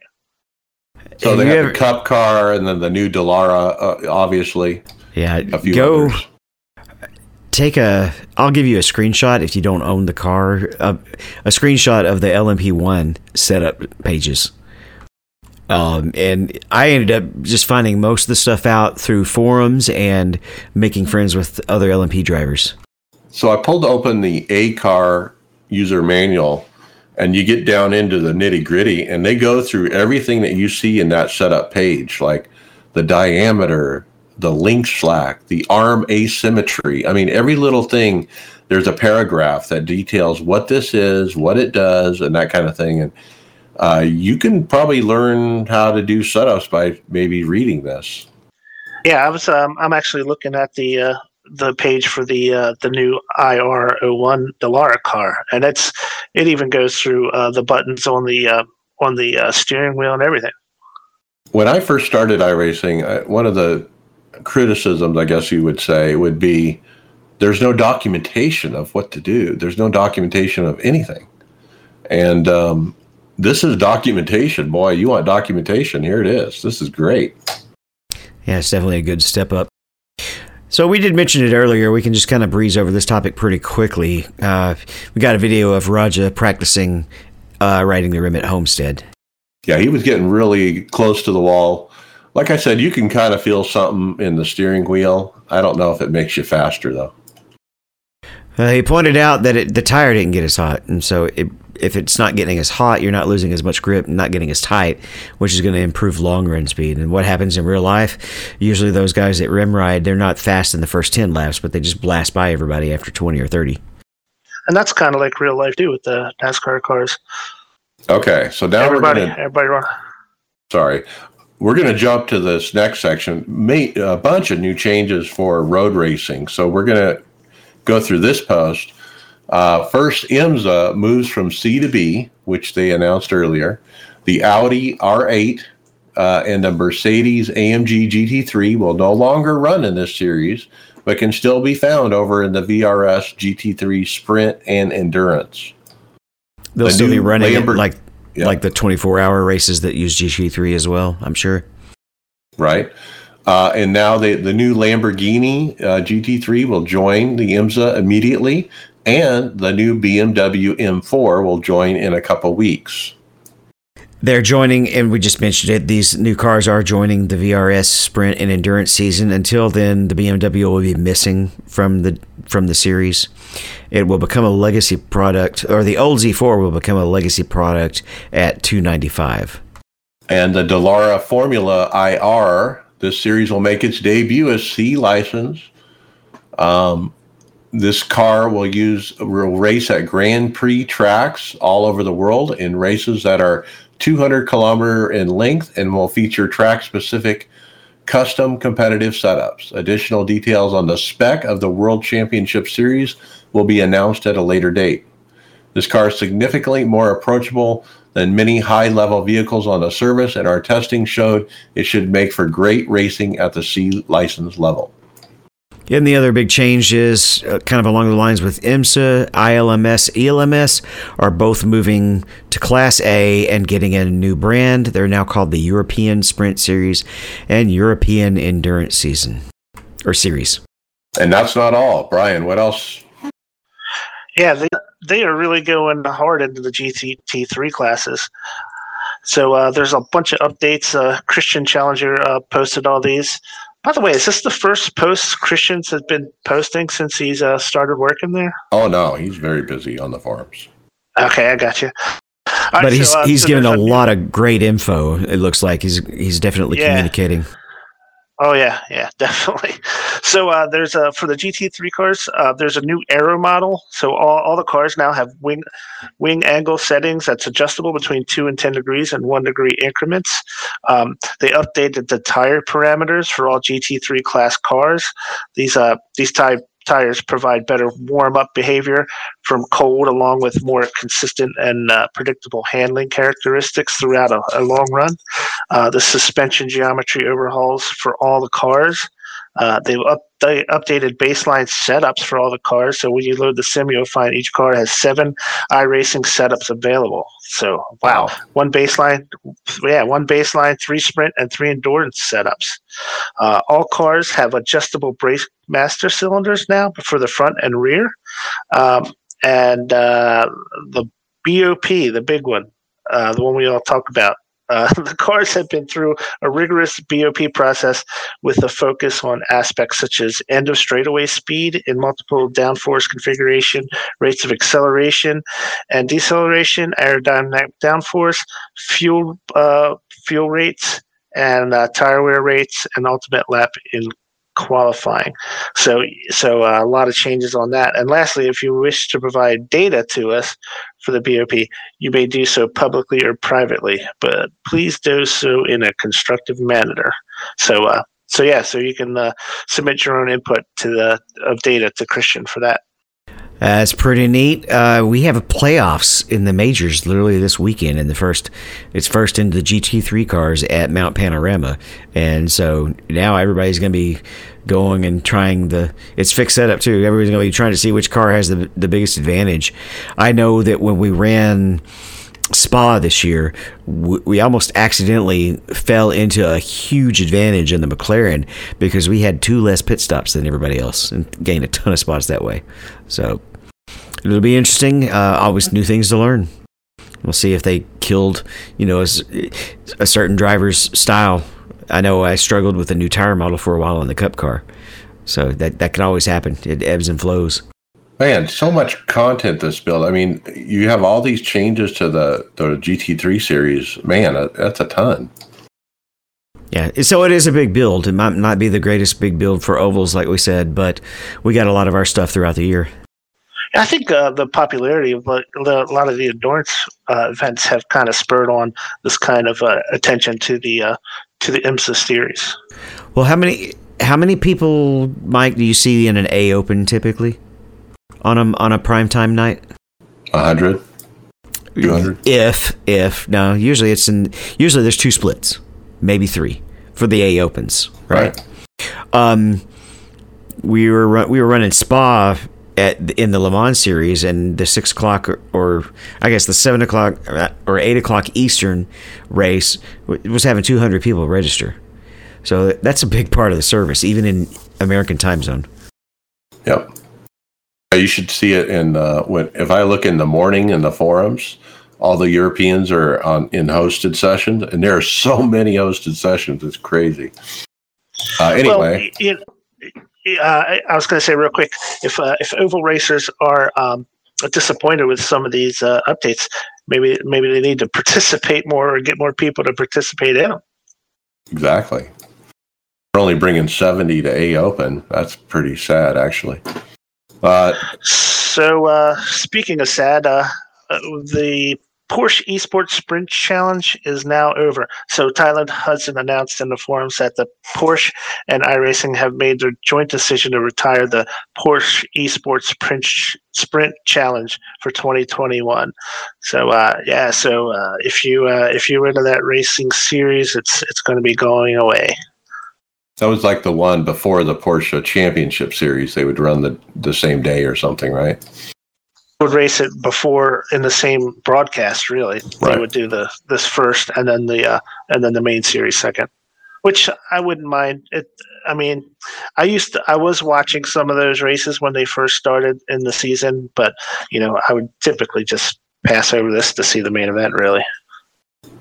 Okay, uh, Monday Night Racing uh, put on Twitter for their league on Monday nights uh, on Podium Esports. Guess what? They have uh, Dave Moody from MRN. Um, he's going to be joining and making his esports debut as a broadcaster on Podium Sports. Uh, pretty cool. Yeah, was, this was exciting, and I meant to watch it, but I kind of got home and had a lazy night Monday with with uh, not having that much interest in the the week 13 stuff that was out. Um, but yeah, he's come across, and he has never been really anti sim racing. He's just definitely had his plate full doing doing the real life thing. I know he hasn't actually been an iRacer like Mike Bagley has, but this is still very neat to see. Yeah, love it. Love the crossover. Uh, also, Josh Rogers won the BMW Sim Live event. Who? Uh, yeah, Josh Rogers. Remember him? World Championship. Who? Uh, yeah, no surprise there. Uh, congratulations to Josh. Yeah, the guy dominates for sure. And uh, you, I don't know if you watched the video, but man, he made a, a two car pass uh, to take the lead. It was actually pretty impressive. In one corner, two cars, right? One corner, two cars. It looks like uh, the two cars in front of him uh, might have been uh, missed their missed their apexes by uh, by uh, pushing on each other a little bit, and he kind of just ran the right line and just pulled a bunch of speed coming out of the uh, set of S's. Just blew right by him. All right, we have a a charity race to present. It's a special event fundraiser for the well, it's called the Never Quit Classic 500. It's the inaugural Never Quit, and it's in memory of L. Bryce Whitson Jr. And all the money is going to be donated to Be the Match. It's running on January 17th at 12:15 p.m. I'm going to guess Eastern. $20 entry fee and it's going to all of the proceeds are going to be the Match Foundation. I'm guessing it's going to be in the 87 cars based on the poster. Yeah, it doesn't say specifically, but yeah, that's what it shows. And uh, yeah, this guy, um, L. Bryce Whitson Jr., I think I've actually raced this guy before. Um, but apparently he did pass away, and so they're doing uh, this memory race. I, I forget who sent me this. I do apologize, but we're happy to talk about it on the show. I do have some more details. Uh, we got fixed setups, 87 cars at Daytona. The signups are open, and qualifying is actually going to take place over the 11th through the 15th. There's going to be qualifying races on the 16th, so they're probably going to be doing some duels or something along those lines.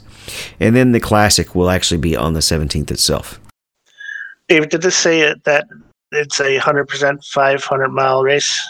What? Um, it's calling it the 500. I don't know why they would call it anything else if they didn't intend on going 500 miles.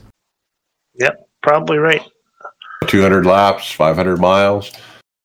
It's a handful in those cars for 500 miles, right? I remember I got embarrassed at Talladega when I got to the lead on the second line and the, the car came around in front of, came around on me in front of the pack because of the aero. These things are really hard to drive at, at Daytona and Talladega for me anyway. It's Never Quit Classic. They have a a Facebook page called Never Quit Classic, guys. So go over there and uh, and get involved. It should be fun.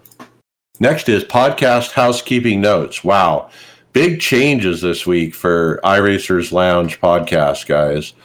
Um, and it's really we have a website. We have a sponsor, so we spent some of that money, and we have a website. Why? Well, for our listeners, um, for the script. So our script has always been a PDF uh, that was put on Google Drive, and people could access that and see everything that we talked about. Didn't get a lot of traffic from that, so we want to make it better, and it's better by being a website. So the script for today's show, iRacersLounge.com backslash episode dash 0258.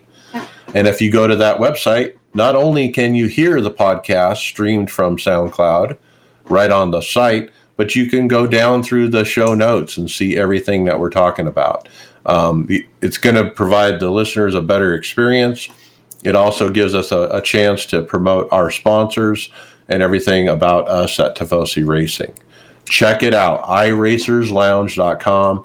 I put several hours into this this week. Brian, you as well, uh, making it look pretty. And I think we got something that's really going to pop. It's very mobile friendly, uh, so you can do it right on your cell phone. Yeah, if you uh, if you um, li- like listen to the podcast and a couple days later, you can still listen to the podcast with your uh, your uh, with your iPhone or whatever phone you're using, and just scroll through the script as we go along. It's pretty cool. Yeah, absolutely. Yeah. Don't forget, we're on the Performance Motorsports Network as well. Hardware, software. Will this computer run iRacing? Not now. All right, guys. Um, first one up is uh, from Danny Davis. He posted something in the forum that he's going to return his new HP Reverb G2. He had he cited a couple issues with it that he wasn't super happy with. Um, so I, I read through his uh, posting, and uh, his biggest complaint was uh, that he was unimpressed with the sweet spot of the uh, headset.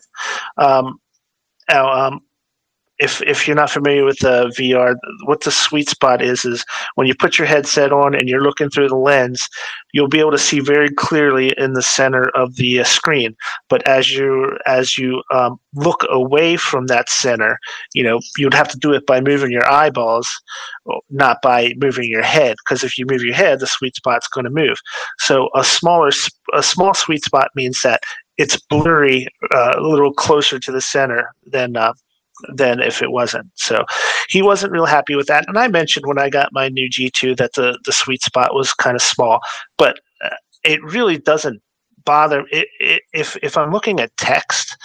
It bothers me a little bit because you know it's uh, you know I'm using a little bit more peripheral vision on things like words and stuff, and they and they can be blurry when it's not uh, right in front of your eye.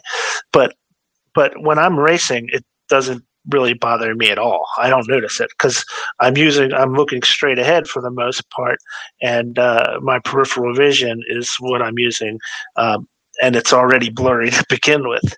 So, um, so that was one of his points. Another was that um, he thought that the the face mask, the padding, uh, pushed the uh, push the headset too far away from your face. Um, so um, I'm not sure why that would make a huge difference, um, other than you know it's it's actually nice if you wear glasses inside the headset because it gives you more room to wear glasses inside of there. Um, but uh, Steve Thompson from the OBRL, he actually uh, pointed me to a uh, to a, uh, a product that actually replaces that existing um, face mask to a much thinner one, which brings the screen closer to your eyes, which supposedly will increase your um, increase your field of view, and it also will increase some of the some of the sweet spot on it too. So there may be a there may be a fix to what uh, what Danny was having an issue with, um, but um, but I, I'm still, uh, as far as I'm concerned, I'm still very happy with mine. I, I have no intention of sending mine back. Uh, so, uh, you know, to each his own. I understand that he didn't like the sweet spot. He also uh, discounted some of the things that are really good about it compared to the older version. The uh, the uh, the audio is much better, but he says, "Well, I'm not an audiophile." Well, so I guess he just discounted that improvement, and the and the controllers which are much much better than the ones before and you know if you're only racing i guess that would make a difference but i do a couple other things where i do use the controllers and it is so much nicer than the ones that you had before Any thought of you never thought about going back to the G1? nope doesn't even work anyway so Okay. Well, there's your answer. Uh, okay, next up we have a rig review. Uh, listener Joe Hanson Gates emailed the show with his review of his DOF Reality P6 motion rig. He mentioned that it was delivered in two weeks. They said it could be up to six, and it was built in roughly four hours. He said it performs brilliant, brilliantly for ovals and needs some tuning to get roads right, but the pitch under heavy braking and acceleration is too pronounced. He also notes that as a commercial pilot, it performs very close to the level D simulator used at his workplace and overall is very pleased with it. I'll read a quote here from the email. Um, as far as how it performs in flight sim, it's absolutely brilliant. I'm a commercial pilot and it's very close to that level D. Um, for iRacing, I have a lot of tuning to get it perfect. Um, I'm still working to reduce those effects. Uh, I feel the car pushing me to the right in the corners. I can feel the rear end start to break loose and correct it immediately. I'm still coming to terms with it. My times are slower until I get used to the movement. It's going to change the way I drive. I'm going to have to be smoother in my control inputs. So he basically says it's almost too powerful, which is a good problem to have.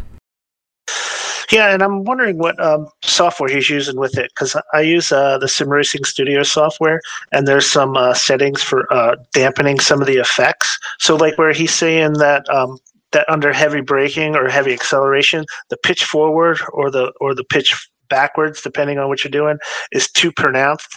Well, those can all be software adjusted, uh, at least at least in the um, in the sim racing studio that I use, and I think that would uh, help him out a lot as far as dialing in for the racing. I think he just hasn't gotten around to it yet, based on the the letter.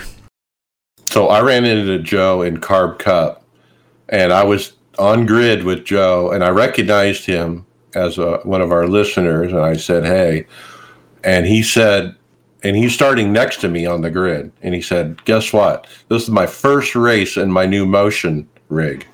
And I was a little worried, is he going to like lose control and run into me? But no, he didn't. But uh, I actually, I actually have the opposite issue with my my motion system, where I think it's dialed in pretty good on racing, but when I go to uh, a flight sim, it's not pronounced enough.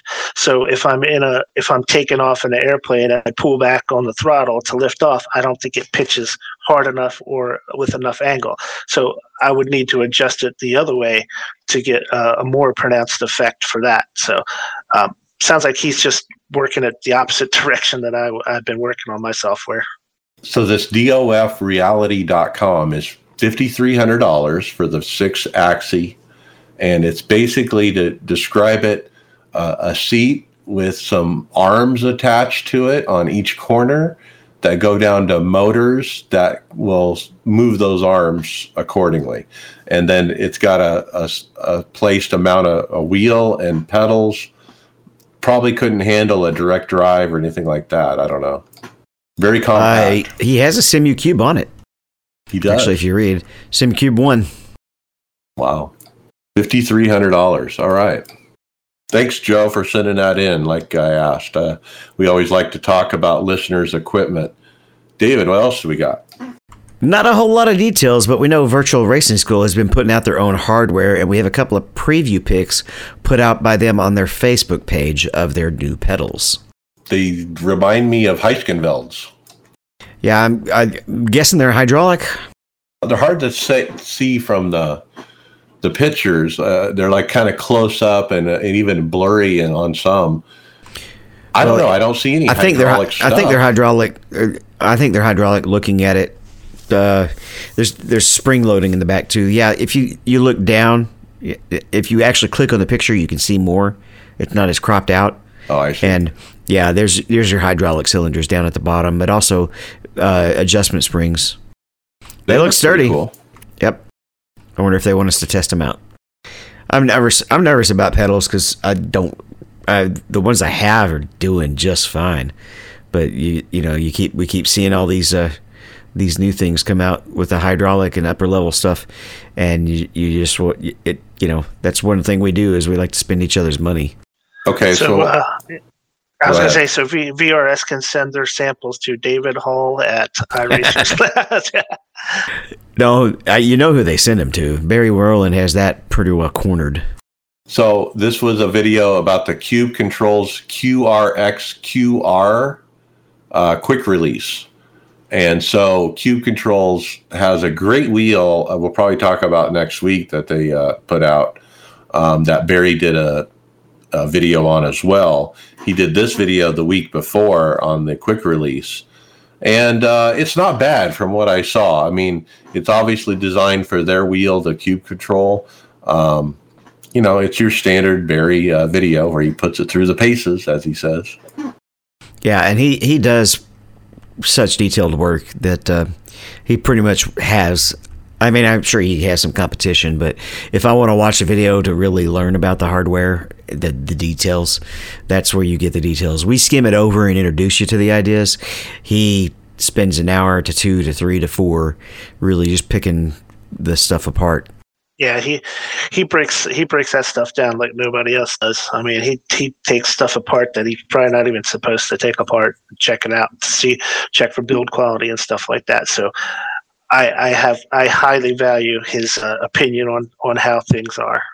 Okay, last uh, hardware story here. Uh, the Trak Racer TR8 Mach 3 has been announced um, or introduced, as they call it, from trakracer.com. $930, excuse me, $939. And it's like a tubular kind of cockpit, you know, pipe looking, uh, so to speak. Um, what do you guys think? It comes with a GT style seat as well. That's really nice, um, and a monitor mount that uh, that sets up. Uh, It doesn't look like it's going to support triples, um, so that might be an issue if you if you like triples. Um, and um, the uh, the mount for the uh, steering wheel. Uh, it's hard to tell from the picture I see, but it doesn't look like it's super duper strong.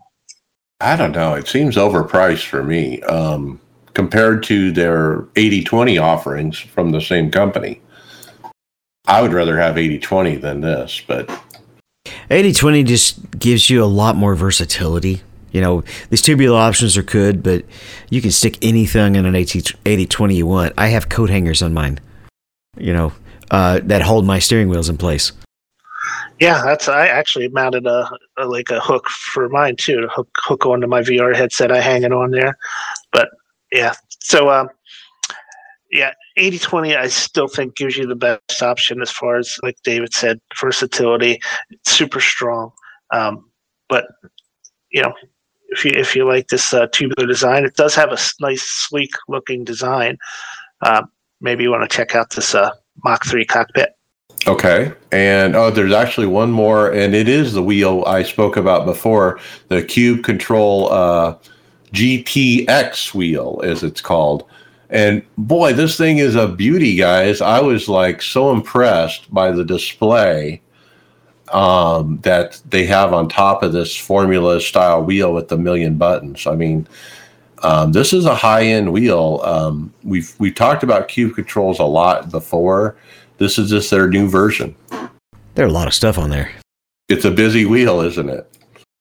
Yeah, I always laugh though when I see the wheels with the built-in displays because then I think VR. That's right.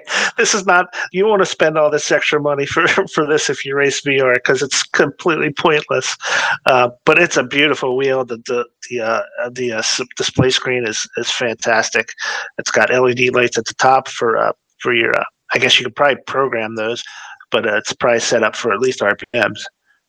Yeah, so I watched the uh, not the whole video, but like the last part where he does his summary, and um, he showed some close-ups of the wheel, like really up close. I mean, it's a really nice carbon fiber. It looks like a real racing wheel. It doesn't look like plastic. It just looks like a, a higher quality than a, like a Fanatec would look. I don't know. It just looks real, like it came right out of a you know a proper race car. Yep, looks nice. So NIS may be over, but we're still racing, Mike. So that's it. Let's go into results.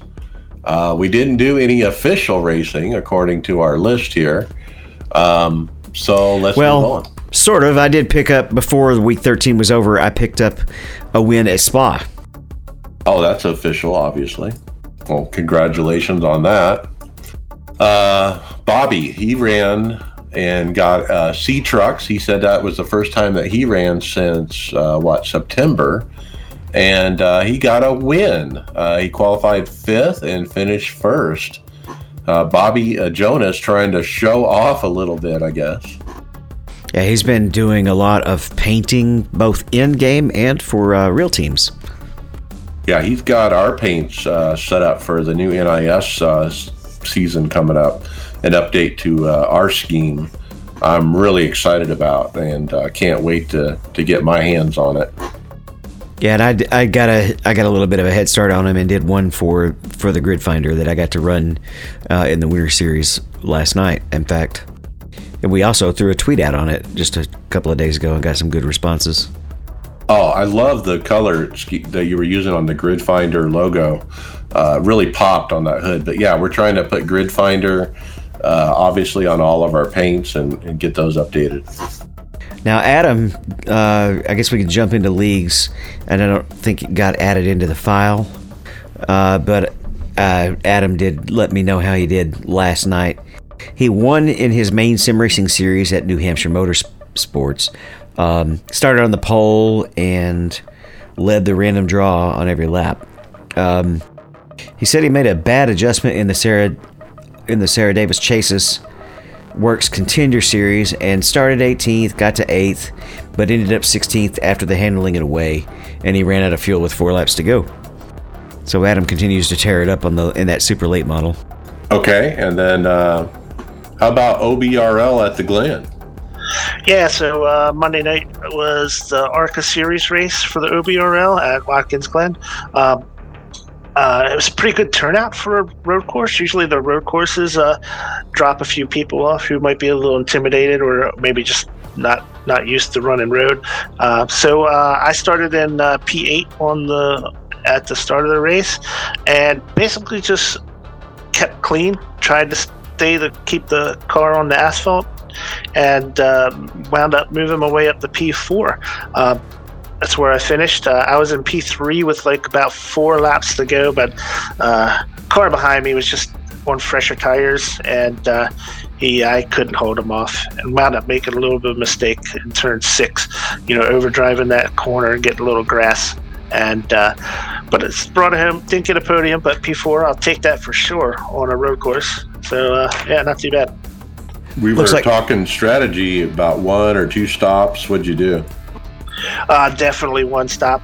Um, it was a 40 lap race. Um, you could easily run past the 20, 20 lap mark.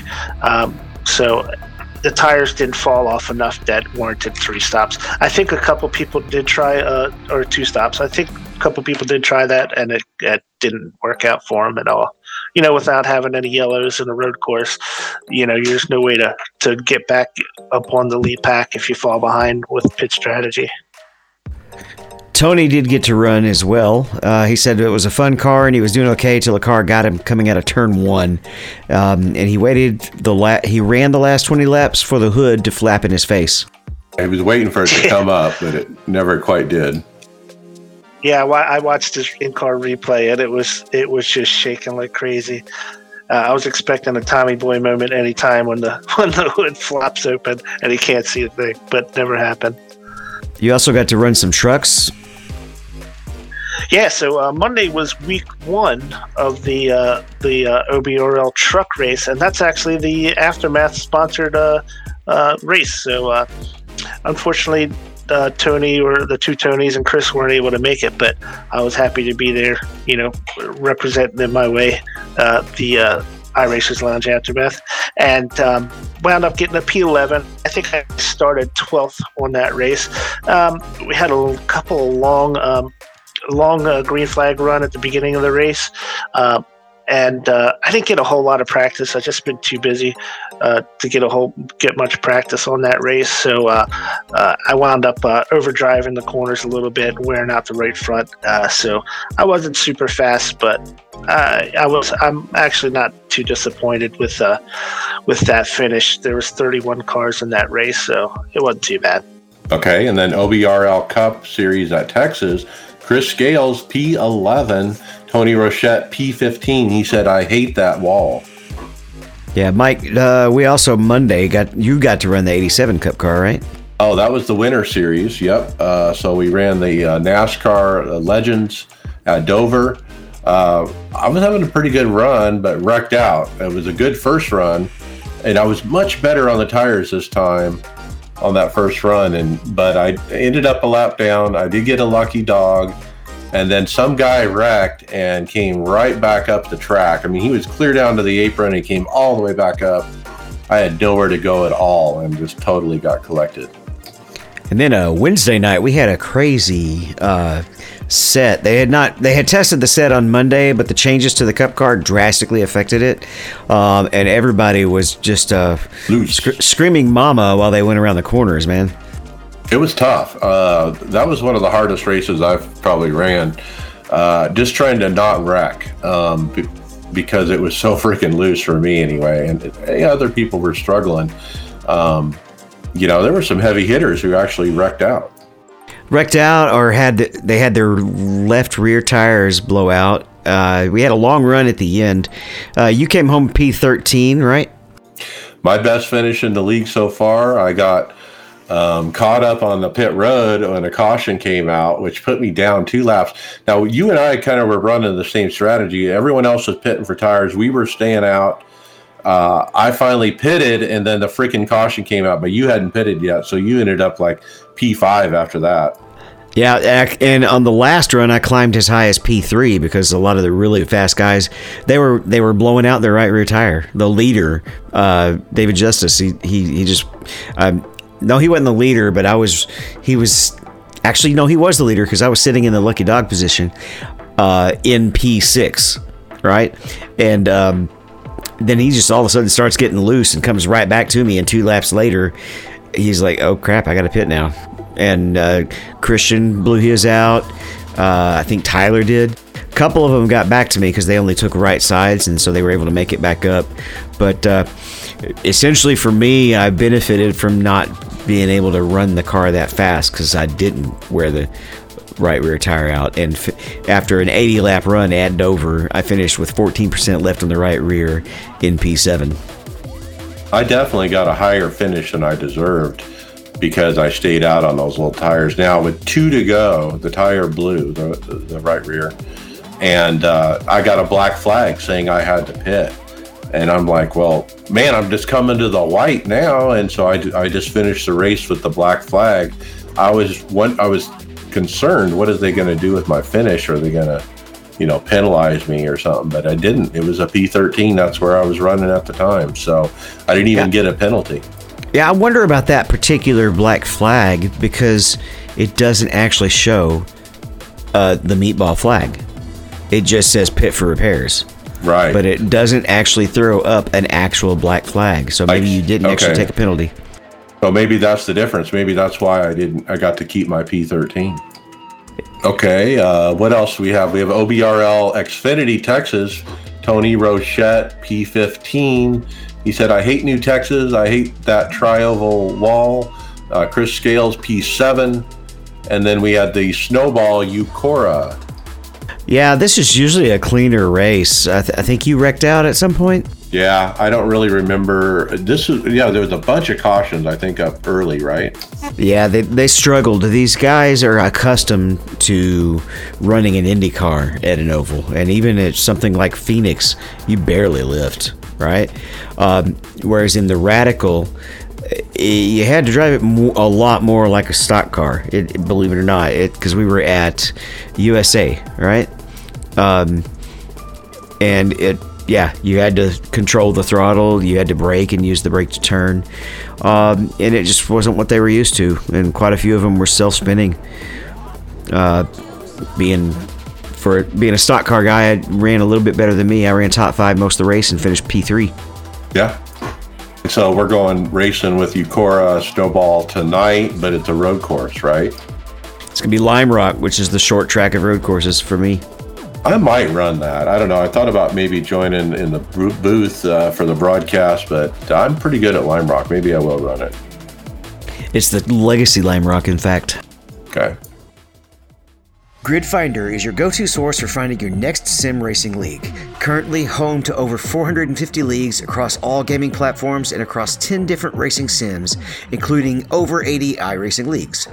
Filter your search by racing sim, car class, race day, and region. Finding a league to fit your schedule has never been this easy. Visit www.grid finder.com to find a league or upload your own. Grid Finder Gridfinder.com. the home of online sim racing leagues.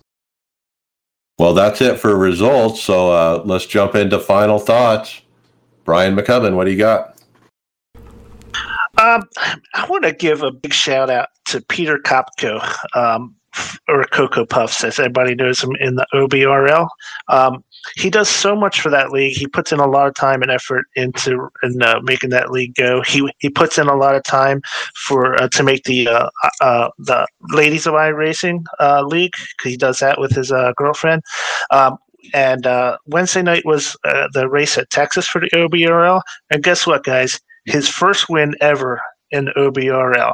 Um, he was, uh, people were um, driving behind him, calling out, telling him, telling him where to run his blocks and stuff, because they were so excited to get him across the finish line first. And he he pulls out the win. Uh, on the radio, his he was so excited that when after he he uh, crossed the checkered flag, it was a fantastic race to be in with the with the Cocoa Puffs. And congratulations to Pete. Wow, I mean he's not usually there to win. This this is first win in the league, or First win in his league in any series, as far as I'm aware. Yeah. wow, That's a tough, tough, tough league to, to win races in. They have a couple of really good guys who seem to to bring home uh, uh, checker flags all the time. So it's tough to win in that league. And uh, man, he's getting really good though, and uh, put up a great finish, uh, and and took home the, his first one. It was great. all right, well done, Peter. All right, David Hall, final thoughts. Uh, excited for the build. I'm ready to start season one. Uh, and that's really about it. Come watch my stream. Twitch.tv slash mixmage. Okay, very good. Uh, my final thoughts. Wow, excited for the new website, iRacersLounge.com. Check it out, guys. Uh, the script has never been better. And this is really the next evolution of this podcast is having this website to go with it. Um, when we send out the link for the show, we're going to send out a link to this website. And so we really want you to try to use the show notes to your advantage. Uh, it's really neat to have a visual to go with the audio of the podcast. Try it. Just give me a chance and try it. You're going to love it. It's really easy to read on an iPhone or an Android or any kind of smartphone. Very mobile friendly. Um, so, real happy with the result of that and look forward to uh, using it going forward. As far as racing, I'm taking it easy this week. It's week 13. I did my two league races, and that's pretty much what I'm going to do. Um, I don't know what I'm going to do for season one. Um, I can't keep giving up iRating running the sprint car, so I think I'm going to be done with that. So uh, what am I going to do? I don't know. Maybe uh, a open or something. I don't know. Give me some ideas. Road- Hit me up on the Twitter. Road courses. Road course. Maybe I'll buy that new Dallara. I don't know, but uh, we'll give it a shot. And with that, we'll see you on the track later.